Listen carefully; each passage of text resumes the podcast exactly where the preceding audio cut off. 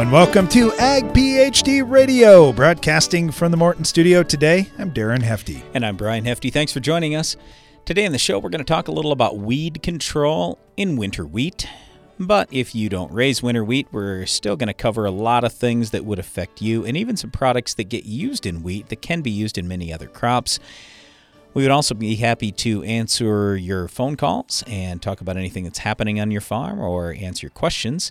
Our number here is 844 44 AG PhD. That's 844 442 4743. Or send us an email radio at agphd.com. All right, so when it comes to weed control in winter wheat, probably the number one products products that I talk about are really the pre's. And granted, I mean, we'll talk post emerge products too, like PowerFlex and Olympus and Outrider and stuff like that. But on the pre side, if you haven't seeded your winter wheat yet, and I, I get it, I mean, in many areas, the winter wheat seeding is already done or happening right now. But I really like Sharpen on the pre emerge side. In fact, I was just talking to some farmers here in South Dakota right before I walked in to do the radio show about kochia. They farm in central South Dakota on at least some of their acres, and they have a massive kochia problem. And this is one of the things that can help solve your kochia problem. Now, you can run with one ounce per acre of Sharpen, but personally, we like using two ounces per acre of Sharpen. And yes, it costs some money. It's going to be eight to 10 bucks an acre. And I understand if you don't have real high yields, you go, oh boy, I don't know if I want to spend that much on my herbicide program. Even these farmers I was, I was talking to are like, yep, we want to try to get by as cheap as we can. Well, look, what farmer doesn't want to try to get by as cheap as you can? I understand that. We farm too. I don't want to waste money. But by the same token, if you've got a problem with broadleaf weeds, Sharpen is fantastic. It's really good at burn down. It's really good at giving you some residual for probably a couple of months if you're putting on the two ounce rate and it doesn't cost that much money. So, anyway, I'd encourage you to at least be thinking about that as you move forward. The other side of it is the grass end of things. And it's nice to start out with something pre. So, for example, you could use Prepare, that's got burn down activity and residual, but that's an ALS herbicide. So, if you don't want an ALS, with uh, going after your grasses. One product a lot of people have switched to is either Zidua or there's also Zidua in a product called Anthem Flex that also contains AIM. So either way, you get that Zidua component out there, and Zidua is a group 15, very similar to Harness, Surpass, Outlook, Dual, Warrant, all those kind of products. It's in that same chemical family. Now, if you use Sharpen, that has to be done pre-emerge. You cannot have any wheat out of the ground. You got to got to spray it that early. With Prepare and with Zidua and Anthem Flex, that is not the case. It could be either pre or early post.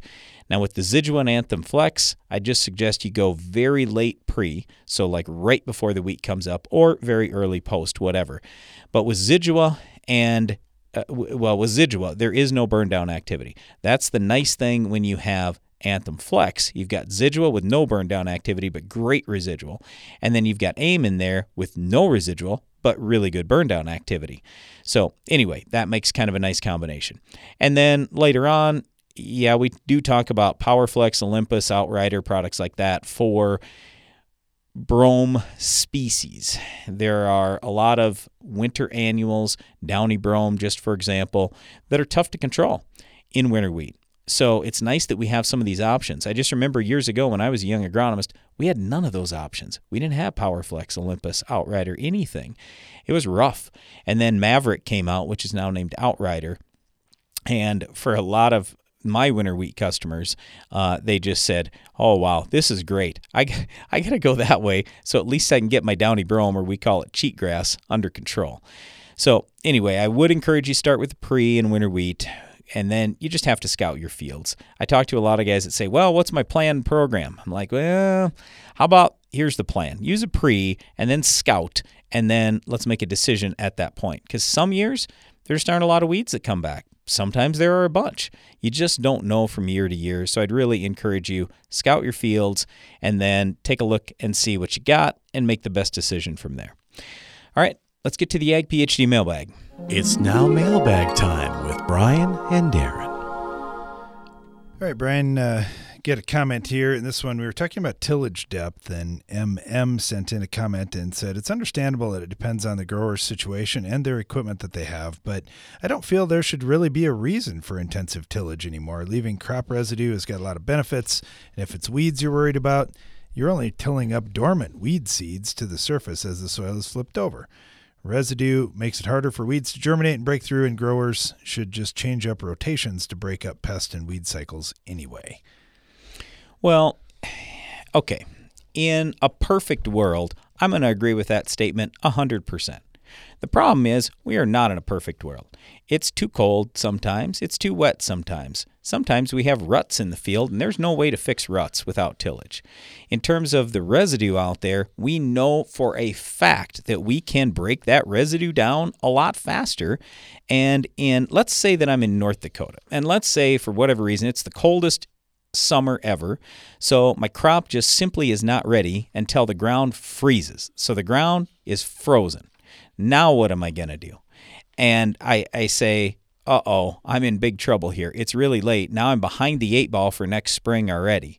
So let's say that we do get a little bit of warm up and we have a week to do some tillage and we go, okay, there's no way I'm going to get natural breakdown out here because it's so late.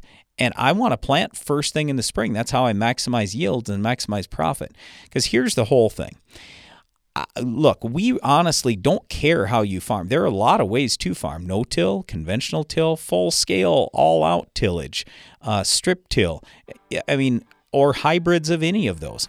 I don't care. If you just manage things well on your farm, you're going to do fine. But my point here is at the end of the day, you got to make money. And every geography is different, every farm is a little bit different. So you got to do what you feel is right. And that's one of the great things here in the United States and in Canada too. You you have the option to do what you feel is best for your land in most cases.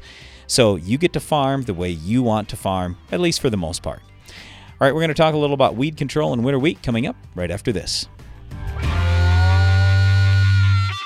Are you combining around weed patches, waiting for weeds to dry down, or tired of spring burndown failures? Save time, nutrients, and moisture by including a Valor herbicide brand in your fall burndown program. Valor provides excellent residual control of tough weeds, including kochia, mare's tail, prickly lettuce, dandelion, plus suppression of bromes. Proactive, effective weed resistance management starts in the fall. Get a clean start for your next season with Valor herbicide brands. Always read and follow label directions. Your schedule can change by the minute, making it hard to stay on top of the latest agronomy information.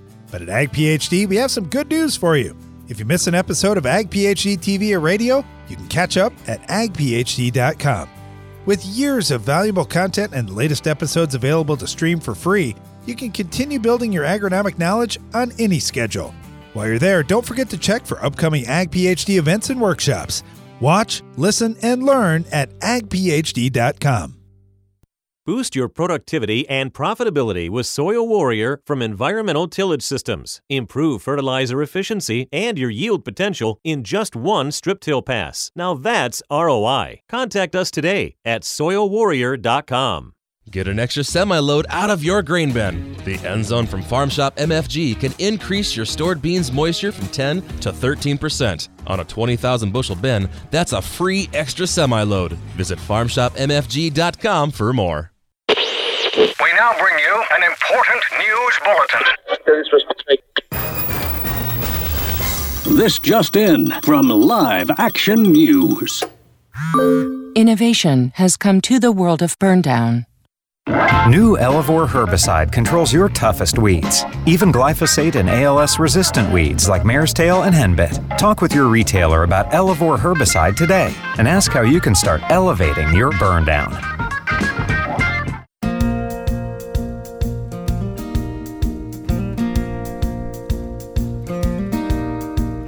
Welcome back. You're listening to Ag PhD Radio, broadcasting from the Morton studio today, and our topic is weed control in winter wheat. Uh, it sounds easy, doesn't it? Oh man, we got winter coming. But then you think about the weeds that we actually struggle with in winter wheat, and we've got winter annual grasses and broadleaves and very early spring emerging broadleaves that can be a challenge too. So it's not easy. And that's why we're talking about it right now, where we still have some time to do do something about it this fall. Got Paul Johnson with us right now, South Dakota State University, to talk about this. Paul, you take these questions all the time about winter wheat and weed control. What are you finding that works? Well, there, there's a lot of options out there that work, but this time of year, the real concern is overdoing something probably for what we always refer to as downy brome, but it's actually um, or cheatgrass, but it's downy brome and uh, you know doing something in the fall is really important if we've got that bad. And a lot of the chemicals that we look at out there need to be pre-emergence before the the uh, crop comes up. Some of them are early post but we need to be aware of it and get on it uh, shortly here you know, some of these rain showers that have come through South Dakota have been really nice for that fact that the downy brome has gotten a start where growers can can get out there and try and get after it, or if they have something down, they've got some moisture to maybe activate that herbicide as well. What do you look for in the fall to to get good success? Do you do you like to see well, some downy brome up first, or do you like to get it before it even germinates? Well, uh, both ways. If we got moisture uh, is always better uh, because uh, chemicals work better when the crop is actively growing. If you put a pre-emergence on and you don't get moisture to activate it, it's not going to work. And so, uh, making sure uh, we got good growing and uh, things happening is is the best scenario for the best success. All right, when we, we think about that, you mentioned uh, the fall treatment is so critical, and some growers would say, "Oh man, I'm just not going to have time now. I'm too busy on corn harvest or whatnot." And Brian and I talk a lot about you might have to stop the combine if you get a really good day and get out and spray. Because you're right, those spring options, uh, suppression is probably about the best you can hope for. Right. Yeah. If you don't get something started this this fall, uh, your options of uh, 80 90% control in the spring are, are pretty weak.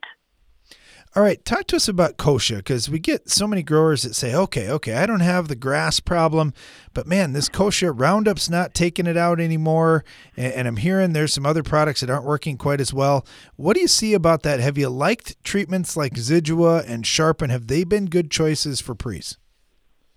Uh, for pre's, yeah, they uh, they have an effect on it and they help out. And if you're going to a two prong program, uh, that's the way to go about it.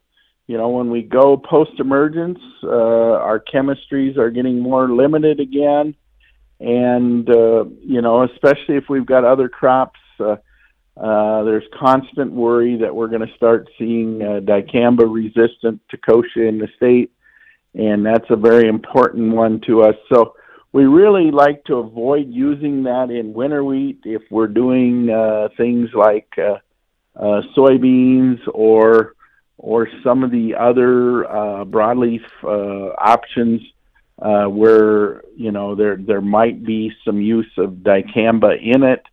Uh, because uh, I, I'm just worried we're in the next couple of years we're going to find it in the state we've been lucky so far. All the states around us have have already shown it, and we want to avoid it here. Yeah, for, for those of you who aren't familiar with all the work that gets done on herbicides and weed control, and boy, just wheat in general, I've seen lots of pictures coming up from South Dakota State University. There's a ton of research that's done, that's done here. Uh, Paul Johnson's been a great resource for us in our home state. Paul, thank you so much. Really appreciate you joining us today. Thank you. All right, let's head over to Michigan, to Michigan State. We've got Christy Sprague with us right now. Christy, how you doing? I'm doing good. All right, so Paul kind of hit on a couple of things. He talked about downy brome a little bit, talked about the struggle we've been having with kochia. What weeds do you struggle with in winter wheat, and what is kind of the center of the program for controlling them in Michigan? So I would say um, kind of our top weeds would be uh, common chickweed, but at this time of year, we're still dealing with trying to get mare's tail under control with a lot of those new rosettes coming up later, and especially in some of our soybean crops.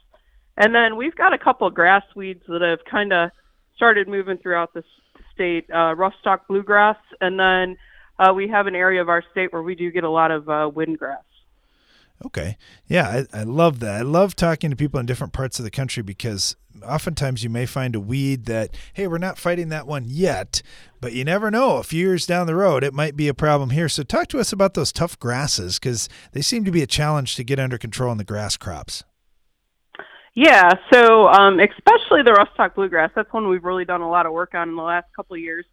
And uh, we know that a lot of it does come up in the fall, so we can get some fall herbicides out there that will help um, get pretty good control of it. Uh, but we do know that it it does progress pretty rapidly in the spring if we don't get fall applications. If we get some of those earlier applications with things like uh, Osprey or an axial uh, bold type product, um, has done a pretty good job on getting the uh, rough stalk bluegrass with windgrass, we've seen that um, really fall applications have been our best, and that's really been with things like PowerFlex or Osprey.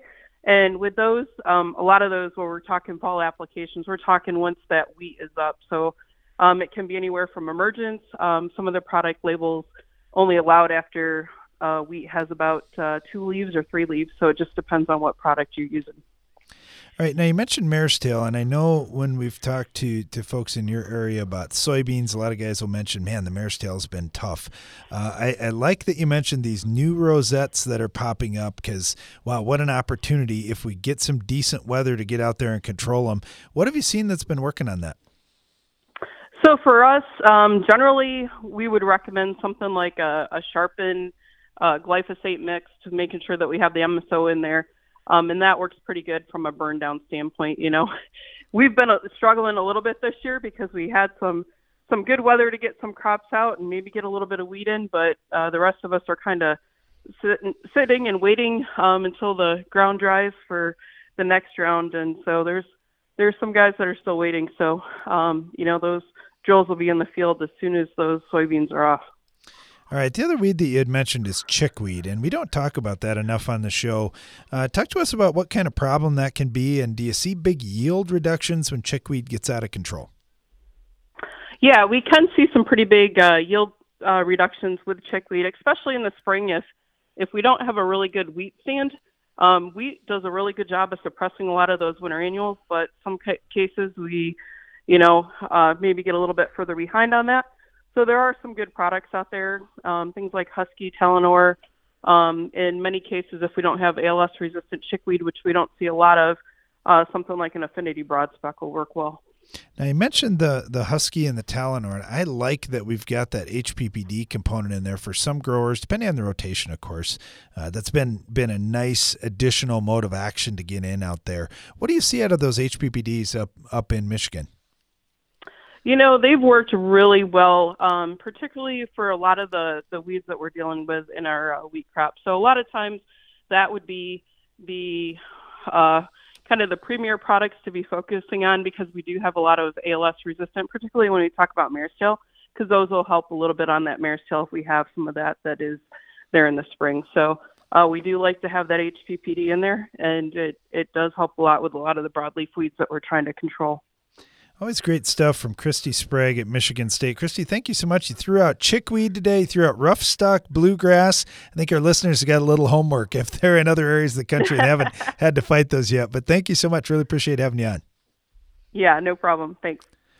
Talking about winter wheat weed control on our show today. And obviously, as you're getting a, a, fall crop started, getting it off to a good start is going to be important. I think Christy made a good point there, too, of if you get a good stand, wheat can compete fairly well. But if for some reason your stand doesn't get off to a good start, you could have issues. And you, you heard the same type of talk from Paul Johnson with South Dakota State saying, man, we got to get a pre out there on a lot of these tough weeds, whether it's the tough winter annual grasses or some of these tough winter annual broadleaves as well. We'll talk more about weed control in winter wheat and take your calls and questions coming up right after this.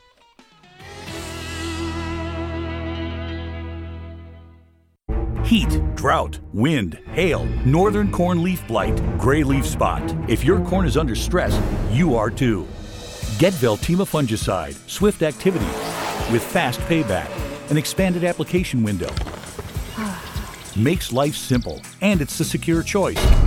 With powerful residual for visibly healthier corn. Swift, simple, secure. Veltima fungicide. Call your BASF rep today. Always read and follow label directions. Veltima fungicide is not registered in all states. Every week for more than two decades, Ag PhD TV has provided agronomic information to make your farm more productive and profitable. In each episode, we discuss a wide range of topics covering everything from crop fertility, promoting soil health, improving the environment, pest control, and more, all designed to help you push your farm to higher yield goals and more profitability. Be sure to catch us on Tuesdays and Saturdays on RFD TV. Check your local listings or visit agphd.com to learn more. Do you have crop failures due to flooding, drought, or another event?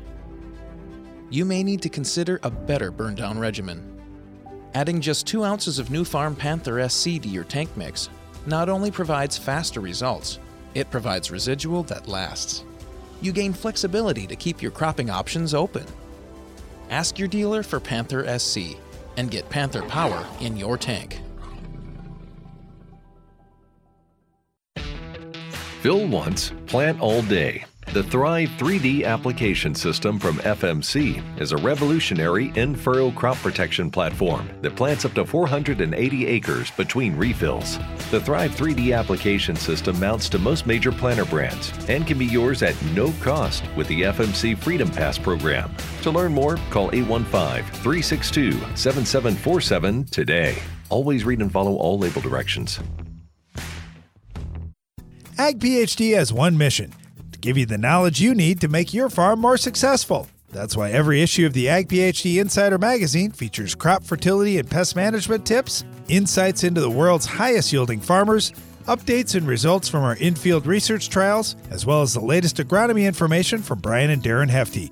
We put it all in one place so you can make your farm more productive and profitable. Subscribe to the Ag PhD Insider at agphdinsider.com.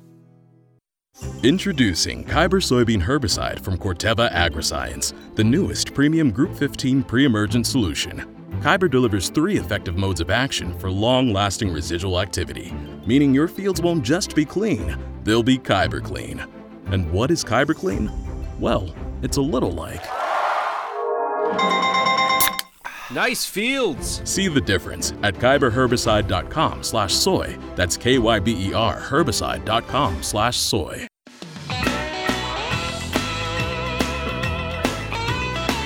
You're listening to Ag PhD Radio. Thanks for joining us today. Talking about weed control in winter wheat. And if you may have noticed, some of the products that we've already talked about in some of the chemical families, well, they're going to get used in other crops as well. We talked about HPPDs just a little bit and how they've come into the market with Husky and Talinor and how valuable that's been on some of these weeds that we're trying to control. We're talking about ALS products that are out there that can be used in other crops as well, and many others, uh, looking at Sharpen and Group 15s like Zidua and other things. So there are a lot of cool tools there. The question is how you're going to use them to be successful. Uh, got another guy that farms in some tough country. Got our friend Lee Lubbers out in south central South Dakota, part of the XtremeAg Group. Lee, thanks for joining us. Hey, no problem. Hey, I, I, had Paul Johnson on earlier with South Dakota State, and he made a great comment it really helps if it actually rains to get some of these products to work. I don't think truer words could be said. Hmm. Yeah, rainfall always helps. You know, when we think about some of these winter annual weeds, and uh, we we talked a little bit about the downy brome issue and cheatgrass, just how tough that can be for us if we don't get those fall treatments on. It, it, it can be a real challenge. But the other comment that Paul made that I thought was kind of neat, and I know this is something you focus on too, is trying to do the best you can to get a good stand. And it's not always easy. There's there's a lot of challenges out there to to doing that.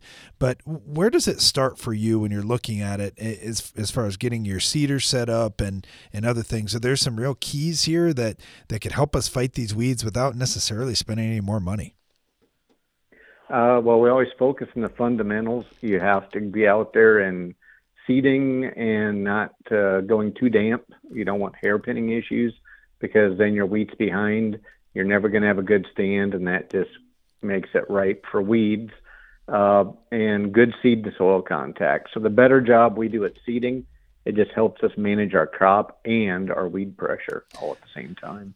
I know that you and your brother have done a great job with crop rotation too, trying to, to target what crops we're going to do and what's the best way we can get rid of this weed and using rotation to your advantage. For some of these tough weeds in winter wheat that guys have really struggled with, has it been the Roundup Ready crops that have solved that for you, or is there some other chemistry that's really made a huge difference for you to make it easier in the winter wheat?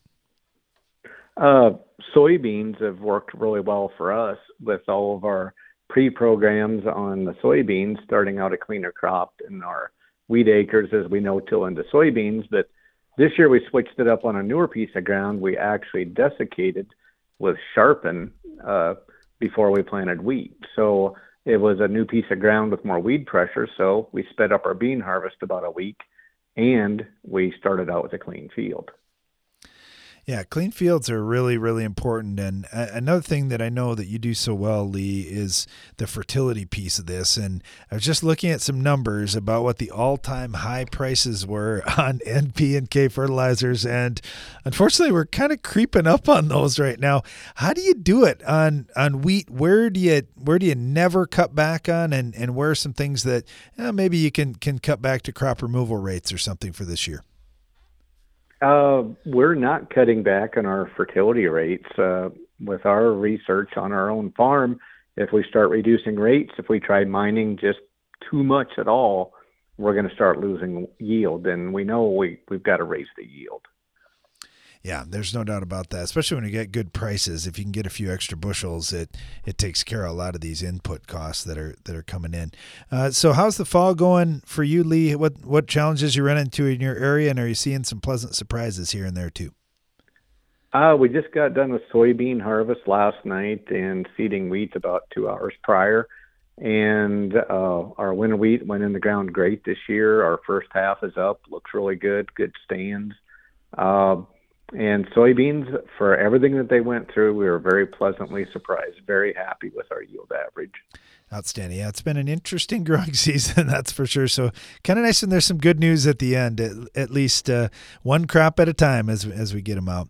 Uh, speaking with Lee Lubbers here, he's part of the XtremeAg Group and also uh, a fantastic farmer in South Central South Dakota. Lee, you're always so kind in sharing your time and your advice. Thank you so much for being on. Hey, thanks for having me. You bet yeah, that's there's a lot of stuff, and and I think Lee's comment there, Brian, is is big. They're finishing soybean harvest, they're finishing seeding wheat, and this gets to be the challenge with winter wheat is eh, we got corn harvest going on, we got soybean harvest going on, but you know the clock is ticking when we want to have that wheat in, and you also have to get weed control options done. It's not easy for guys with multi-crop rotations.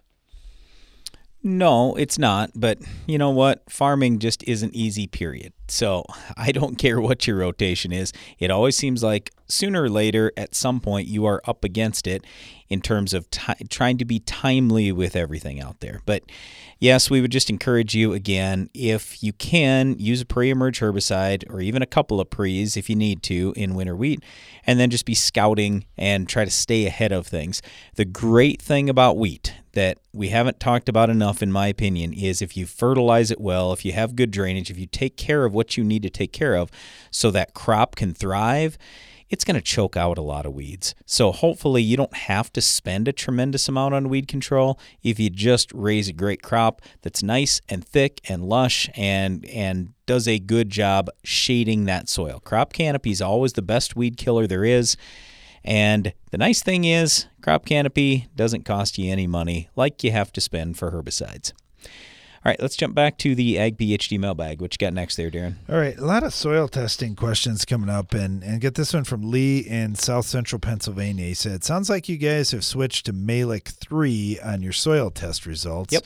Just wondering why. Wondering also what different numbers are you seeing on certain nutrients that we need to keep in range." And are there any certain nutrients that are really different than the old DTPA test?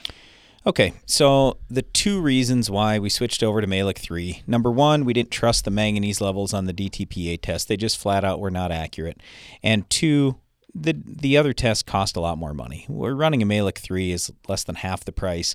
And because we want to do one acre grids and personally, and you don't have to do it every year, but for us, we like doing it every year just because then we have more things to talk about and it helps our research when we're able to do that but that costs a lot of money. We farm over 3,000 acres. So you just run the simple math and it's like, ooh, yeah, that is that's a lot of dollars you're spending in soil testing. Now, granted, I believe it's worth it because then we can better invest our fertilizer dollars where we need them and the other great thing is we're able to, because of all that data, we're able to match up yield versus our soil test results. Well, now that helps us figure out in the future what do we need to spend our money on and where do our levels need to be for our yields and our soils. So, anyway, those are the two reasons it's the manganese and the cost. And in terms of what's really different, the phosphorus is one of the things where if you've gotten a bray test before in the lower pH soils, there's a weak bray and a strong bray. The Mehlich 3 is going to relate more toward the strong bray. And the strong bray test or P2 test is going to tell you not just what's available today, but what they believe will come available during the course of the next growing season. So it's not going to be the same as looking at your P1 or weak bray test because that tells you what's available today. Mehlich 3 isn't really going to do that.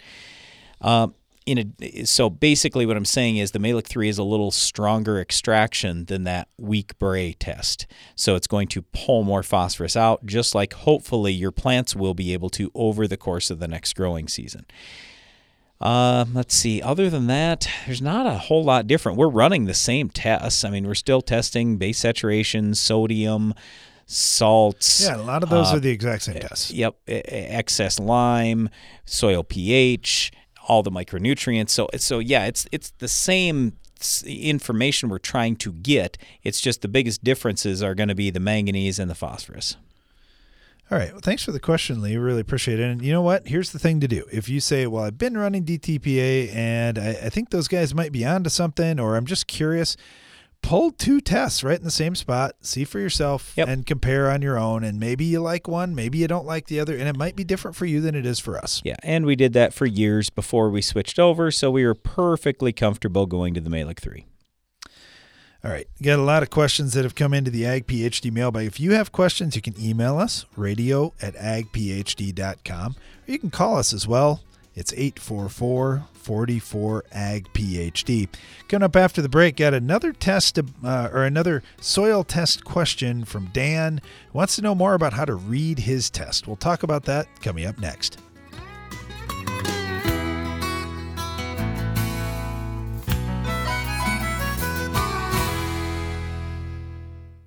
Are you combining around weed patches, waiting for weeds to dry down, or tired of spring burndown failures? Save time, nutrients, and moisture by including a Valor herbicide brand in your fall burn down program. Valor provides excellent residual control of tough weeds, including kochia, mare's tail, prickly lettuce, dandelion, plus suppression of bromes. Proactive, effective weed resistance management starts in the fall. Get a clean start for your next season with Valor herbicide brands. Always read and follow label directions. Don't turn your fertilizer application plan into a guessing game. Understand exactly how much fertility you need to reach your yield goals with the Ag PhD Fertilizer Removal app.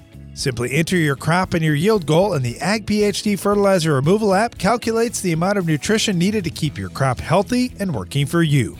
Quit playing guessing games with your fertility needs. Download the Ag PhD Fertilizer Removal app today. Available on the Apple App Store and in Google Play. Morton Buildings knows that great buildings need great people, and we want you to be the newest member of our team. Morton is expanding its construction crew, and we're seeking new and experienced candidates to fill our crew member positions. Morton provides great pay and training so be a part of the next generation to build Morton. Don't let the opportunity to join the best construction crew in the business pass you by. Learn more on our careers page at mortonbuildings.com. When it comes to harvest, every kernel counts. And nothing captures more kernels than the new Drago GT or the proven Drago Series 2 corn heads. Both have automatic self-adjusting deck plates, and the new Drago GT features quad suspension deck plate ear shocks for even greater harvest efficiency. Nothing in the field captures more yield For more information on Drago cornheads, go to dragotec.com. That's dragotec.com. Your schedule can change by the minute, making it hard to stay on top of the latest agronomy information. But at Ag PhD, we have some good news for you. If you miss an episode of Ag PhD TV or radio, you can catch up at agphd.com. With years of valuable content and the latest episodes available to stream for free, you can continue building your agronomic knowledge on any schedule. While you're there, don't forget to check for upcoming Ag PhD events and workshops. Watch, listen, and learn at agphd.com. No matter what time of the year it is on your farm, with a Bayer Plus Rewards program, earning and redeeming rewards are always in season. Because when you buy two or more eligible seed or crop protection products throughout the year, you earn $3 per acre in cashback rewards. Cash you can redeem and reinvest in your farm later in the season. That's Bayer Plus Rewards, and that's how we're helping make every part of your season, well, rewarding. Visit mybayerplus.com to learn more. See program terms and conditions for full details.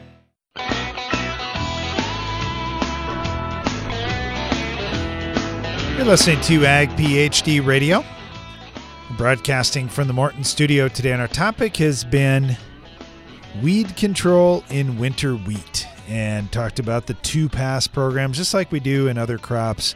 Make sure you're getting that pre out in the fall. That's really key, especially with the winter annuals, and then coming back in the spring and, and cleaning things up to make sure you get a great clean stand of wheat. Uh, we're also taking questions right now, right in the middle of the Ag PhD mailbag time. You can email us, radio at agphd.com. You can always call us as well, 844 44 Ag PhD.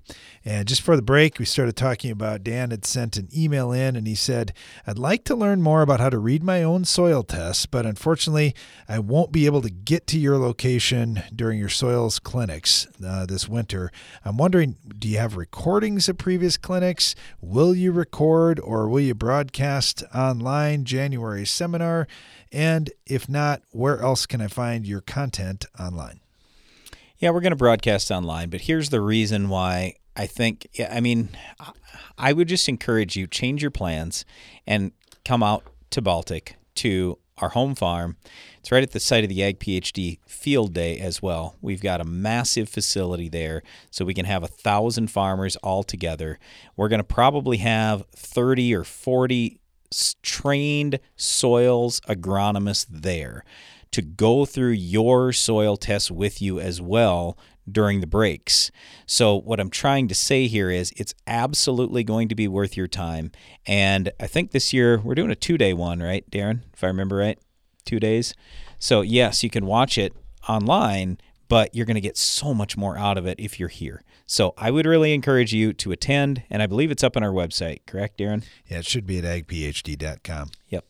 So, anyway, with reading a soil test, it's not that difficult. So don't ever let anybody tell you, oh, you, you know, you got to study for years on that or anything. I mean, we're going to be able to teach it to you 100% in just a couple of days.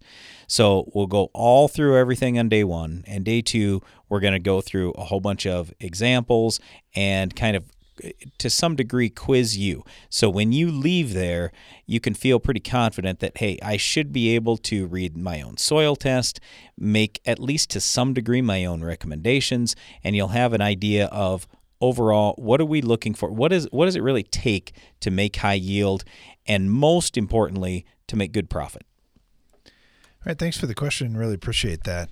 Uh, this one came in from Slade, and he said you talked about sulfur and you were talking about the difference between sulfur and sulfate. And brian had explained it in order to convert between the two you'd simply multiply by three. Now fertilizer analysis on labels such as on ammonium sulfate 210024 if they show the sulfur number and not the sulfate number correct. I'm wondering why would we need to convert to sulfate at all? I understand why we You convert phosphorus to and parts per million and potassium parts per million, but uh, just wondering about the sulfur. You don't. Uh, here, here's the thing. It's it's like we often say. If let's say we owned a soils lab, I can promise you everything would not be in parts per million. It'd be in pounds per acre. So we're all talking the same thing. So it's important to know conversions if you don't already have it converted over. But if it's already in the sulfur form and you're looking at your recommendations and it says sulfur, not sulfate, then you're in good shape. And since Darren didn't mention it there and it didn't come in in the question, let me just tell you what the conversion is. It's three to one. So you take your sulfur number times three. So if you had 10 pounds of sulfur, that would be 30 pounds of sulfate. All right. Thanks for the question.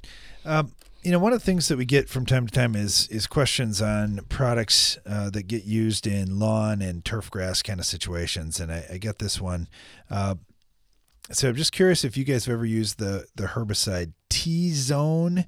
I'm just wondering what you think about that for control of creeping Charlie and other such weeds. The active ingredients are triclopyr, sulfentrazone, 2,4-D, and dicamba and it's labeled for broadleaf control in cool season grasses. You know, we, we were just talking about winter wheat today and how a lot of those modes of action and actual active ingredients get used in different crops. And here are four active ingredients that we use in a lot of different different situations here. Okay, so that's what we always want to know is what are the active ingredients and then what we do is we will typically convert those things over to the name brands if we don't usually talk about that active ingredient. So, for example, triclopyr is Remedy or Remedy Ultra now, and sulfentrazone is Spartan.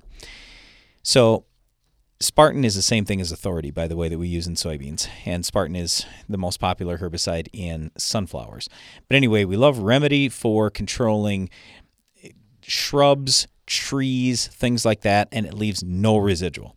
The Spartan or sulfentrazone, that has really good residual. I mean, like really good residual. And it's great on small seeded broadleaves, little bit of activity on some annual grasses too. 2,4-D and dicamba you're probably more than familiar with, but let's put it this way. He said, I don't remember if it was he or she, uh, but said spraying in lawn or turf. Well, as soon as I think about that, my first thought is, how are we protecting the individual who is doing these spray applications? And here's what I mean by that dicamba contains benzene. Benzene is in gasoline, and I mean, there's a strong dose in gasoline, by the way. And that's a proven cancer causer. This is why you should not pump your own gas without wearing personal protective equipment. It's why you should not spray dicamba in your lawn using a backpack sprayer. So there's no possible chance that anybody on our farm is going to be using dicamba in a backpack sprayer or anything like that. We got to be really careful with dicamba because of the benzene in there. So anyway, I'm just trying to say, um, I I'm fine with the product. It's good. I mean, you're going to have some good activity, broad spectrum. You've got let's see, one, two, three modes of action in there or wait, is it two? I, I don't remember. I think triclopyr might be in the same chemical family as 2,4-D and dicamba. But anyway, Spartan's a PPO or sulfentrazone. But the point is, I like the combination. It's great. Just be careful when you're spraying it. You don't want to get the dicamba on you. If you ever get dicamba on you, you got to wash it off immediately. And I want to come back to what I said earlier about the gasoline. I'm dead serious. If you're not wearing personal protective equipment, when you're pumping gasoline, then you are taking a risk every single day. And let's say you're pumping gas into your car every other day. I mean, you you are being exposed to benzene, which is a proven cancer causer, every other day. I just want you to think about that a little bit because too often I see people at the gas pump and they're they're using their bare hands number 1, don't immediately wash their hands if they use their bare hands, and then they go right inside the convenience store, grab a donut or something and, now they just ingested benzene. So we got to be careful about some of these things. A lot of people want to talk about Roundup. Well, Roundup's never killed anybody or hurt anybody, but benzene has. I mean, that's a proven cancer causer. So it, people are freaking out about Roundup, yet they're they they aren't even paying attention to the gasoline that they're pumping in their car. So I, you got to put things in perspective all the time. And also, let's always keep in mind the dose makes the poison. Okay, so if you're spraying something even if you, let's say you did spray dicamba one time ever with a backpack sprayer for 20 minutes, is that going to kill you? Probably not. You're probably not going to get cancer from that. But when you're pumping gasoline into your car every other day, not using gloves or any any personal protective equipment, breathing the stuff in, um, that's got far more risk for you. So anyway, I'll just leave it at that. All right, thanks for the question. Get this one from George. He said, I'm raising 180 bushel corn, 55 bushel soybeans. Just wondering where my soil test levels should be on the major nutrients to raise those yields. Oh well, here, Darren, you were you wrote stuff well, down. I, Go I ahead. wrote down what crop removal rates are, George, and I don't know where you're starting on your soil but test. yeah, I but you need the whole you need the whole figure first. That that that's only what's going to leave the field. He's asking, what does it take to produce the crop? Correct. He said, where should I be on my soil test levels, parts per million wise? Yep. So that's not going to cut it. Removal is not going to cut it. So if you start talking 180 bushel corn, just for example, what do you say P and K? Uh, he just said, how much do I need of the nutrient levels, parts per million? Okay. Well, anyway, phosphorus you got to have 92. Uh, or sorry, sorry, that's phosphate. It's 92 pounds, and for K2O potassium, it's 243 pounds. But here's the whole thing. And to your question, I don't know how much you need for your soil test because it all depends on how much you can extract from that soil. So we'll answer this question right after the break. Again, we're talking 180 bushel corn, 55 bushel soybeans. How much fertility do you need in your soil? We'll answer that right after this. If you've ever wondered how the Farmall got its name, here's an abbreviated list of the jobs the Case IH Farmall can do. Baling, cutting hay, feeding, hauling, loading, pulling, raking, cleaning barn, mixing feed, fertilizing, mowing, chopping, seeding, clearing, irrigating, furrowing, cultivating, hitching, digging, emergency tow, harrowing, hoisting, leading parades, excavating, grading. Let's make it simple. This tractor does it all. So no matter what you're doing, Can Do comes in red. Farmall. Learn more at caseih.com slash farmall. Ag PhD has one mission to give you the knowledge you need to make your farm more successful. That's why every issue of the Ag PhD Insider magazine features crop fertility and pest management tips, insights into the world's highest yielding farmers, updates and results from our in-field research trials, as well as the latest agronomy information from Brian and Darren Hefty. We put it all in one place so you can make your farm more productive and profitable. Subscribe to the Ag PhD Insider at agphdinsider.com. Each year brings new and unique challenges to farming, and your operation needs to constantly adapt to meet them. That's why at Ag Biome, we're working every day to bring you new and better solutions, microbial based solutions that protect your crop and help it reach its full potential. To learn more about how we're doing it, visit agbiome.com. That's A G B I O M E.com. Ag Biome, feeding the world responsibly, partnering with microbes for human benefit. Did you know soybean diseases like white mold and sudden death syndrome can survive in your soil even after rotating crops? Prevention of these diseases is a constant battle, and yield loss from an infection can be devastating. The right management plan makes all the difference. Keep your beans safe with Heads Up seed treatment. Heads Up guards your seed from both white mold and SDS. Stay protected and profitable by asking your seed dealer for Heads Up. Learn more at headsupst.com.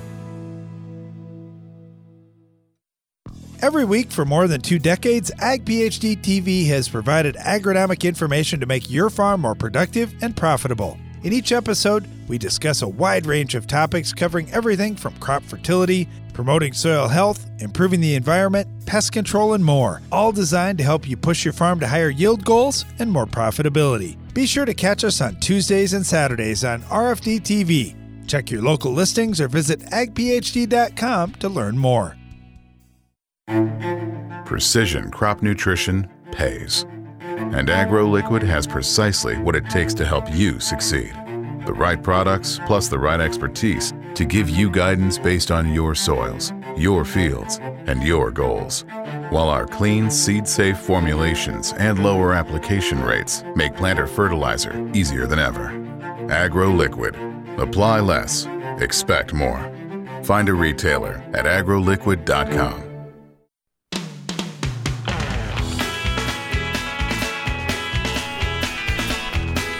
Welcome back to Ag PhD Radio. Brian Hefty here, along with my brother Darren. We're live in the Morton studio. Right before the break, we got a great question from George who said, or who asked, I've got 100, or I'm going for 180 bushel corn and 55 bushel soybeans.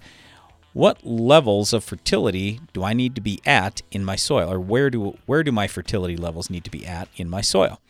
So anyway, I had just made the quick comment. I can't say exactly because there are so many interactions with things. So, but let's let's start with this.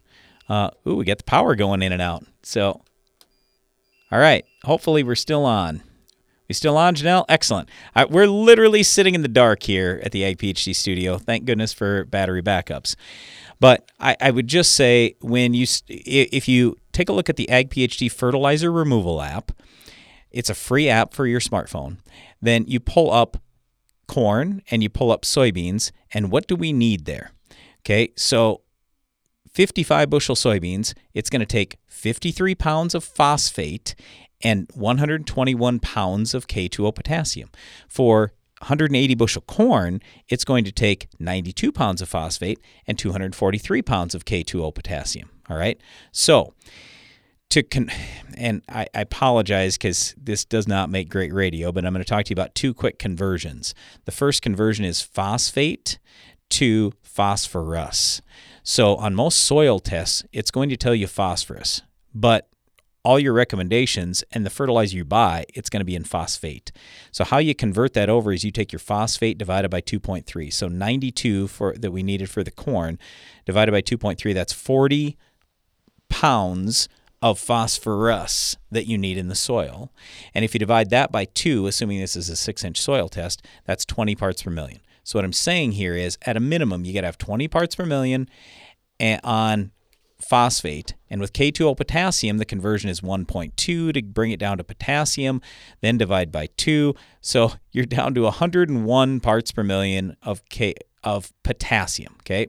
So 20 of phosphate, 101 of potassium in your soil. That's what you need for the corn. That's the minimum. Okay, that's what that crop has to have. Now, have you ever found a crop that can explore 100% of all the soil? Not even close. What percentage is it going to explore? 10%, 20%, 30%. Part of this depends on placement in your soil. Part of it depends on rainfall. It also depends on interactions with other nutrients. So, for example, with K2O potassium, we would tell you 4%. You got to be at 4% base saturation K. If you are not at 4, then the odds are extremely high at some point during the growing season, your plant is going to run short of potassium. And I don't care what your parts per million are. If it's 100, if it's 200, if it's 500, sometimes 500 parts per million of K2O potassium is still not enough because your plant can't get enough in if the potassium is not in ratio with the other nutrients like calcium, magnesium, sodium, and hydrogen. So, anyway, here's the whole thing it would take us a whole day to thoroughly go through and answer every possible scenario to finish up with George's question. But my point is number one, start with the Ag PhD fertilizer removal app. That's what you have to have. The crop has to have whatever your yield goal is. Uh, those numbers are proven. They're from the International Plant Nutrition Institute. And two, please understand that there's no possible chance that your crop is going to be able to extract every nutrient from the soil uh, that is in there. So it's only going to take a percentage out. And again, that percentage could be 10%, 20%, 30%. That's hard to say, depends on a lot of different factors. So, what a lot of things are in life, and, and this is one of the things I, I learn it more even the older I get. Almost everything in life is really just trial and error. So no one really knows. People you got all kinds of people that are going to give you what what you may consider great advice. But you know what? if it actually is great advice, it came because of trial and error. Not because of some studies, not because of some charts or anything like that. Well, the studies, I guess, would literally be trial and error, but it's got to be a lot of trial and unfortunately a lot of error. So I'll, I'll say this too. As farmers, we want to try to get by as cheap as possible, and I get that. But if we own the ground, we really, in my opinion, have to look hard at what can I do to build that soil so I raise the most crop, make the most money in the long term rather than just the short term? So don't be as much focused on this year's fertility bill as you are on the long term profit on your fields. That's my point. here's an example. Last fall on our farm, we said, hey, fertilizer's at like a 15 year low. We have the longest, driest fall we've ever had. We finished harvest early. We're going to spend a lot of money on fixing our fertility things once and for all. And so in some cases, we put on a thousand pounds of potash per acre. Not in all, but in a few cases where it really needed to be fixed, we fixed it.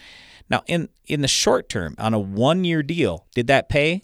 Well, of course it didn't pay in a one year deal. But will it pay over the next 20 years that we farm that ground? We own the ground. Of course it will. So, anyway, you just have to look at the long term with a lot of things rather than just, hey, it didn't make money for me this year. So what? If a bunch of that fertilizer is still out there for the future and now you've got everything in balance and in ratio, you're going to be a lot better off moving forward. So, anyway, sorry I took six minutes to go through that and still only gave you that for an answer. But I, I, I, guess it's really hard with the question that, that we have. And and by the way, George, if you want to send us some soil tests, we'll take a look at them and give you our opinion. All right, thanks for the question. Really appreciate that. Uh, get this one from Grant up in Manitoba. He said we've got powdery mildew in lawns. Uh, what agricultural fungicides would work for this? Um, what would you do? Well, there's a lot of them. There's quite a few that would work. Uh, one that I know is labeled in lawns is a product called Headway, which is the same as Quilt that we use in crop farming. Same product name in Canada, though. Same product okay. name in Canada as it is in the United States. That's got two active ingredients: azoxystrobin plus propiconazole. And the azoxystrobin alone is okay on stuff, uh, and it's got quite a wide range of diseases, but adding the propiconazole in there gives you a second mode of action, and we get much better results on powdery mildew. So that would be where I'd start, but it isn't the only product that would work. But you asked for a recommendation, that'd be mine. Okay, uh, another question from Manitoba, and this one came in about crop farming. They had a poor crop, crop due to drought.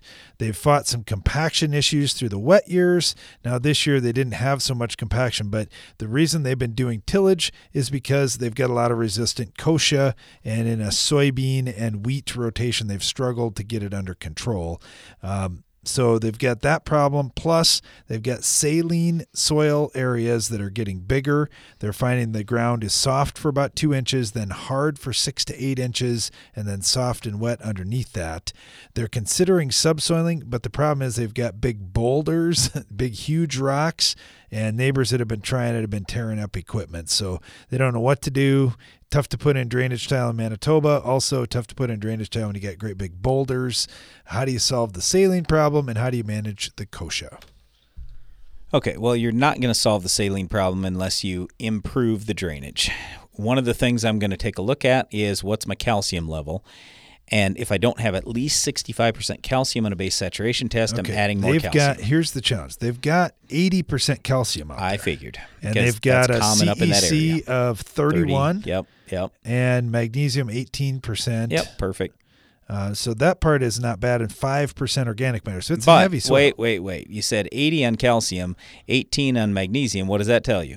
That leaves Nothing a grand else. total of two percent.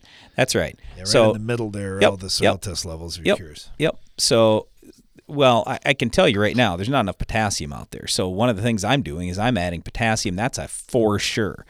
But anyway, to fix that saline problem, you're not going to do it without improving the drainage. And how are you going to improve the drainage if you can't? Tile improve internal drainage. Now, yeah, surface ditching is what a lot of guys will do, but that doesn't solve those that doesn't solve problems. the problem at all. Nope, you got to have internal drainage. To Darren's point, so I would work as hard as I possibly could to get drain tile out there because it absolutely will make an enormous difference for you. It certainly did on our farm. It literally transformed our farm. Our saline issues went away, and our yields went way, way, way, way, way up and it also helps a lot of the crops that you want to raise up there. So I, I, just put it this way: when the weather's against you, Mother Nature's against you. Let's face it, we don't have where you're at and where I'm at, we don't have Illinois soil, Illinois rainfall, Illinois heat. We're always against the eight ball, uh, you know, in terms of the weather. So we got to have every other advantage possible, and that starts by having good drainage and and getting rid of the saline, having a good opportunity for your plant to grow deep roots. Yeah, it's a tough situation, no doubt about it, with heavy ground and lots of big rocks underneath there, but but you just keep chipping away at it over the years. Hey, thanks for the question. Really appreciate that. And thanks to you for listening today. Be sure to join us again each weekday for more Ag PhD Radio.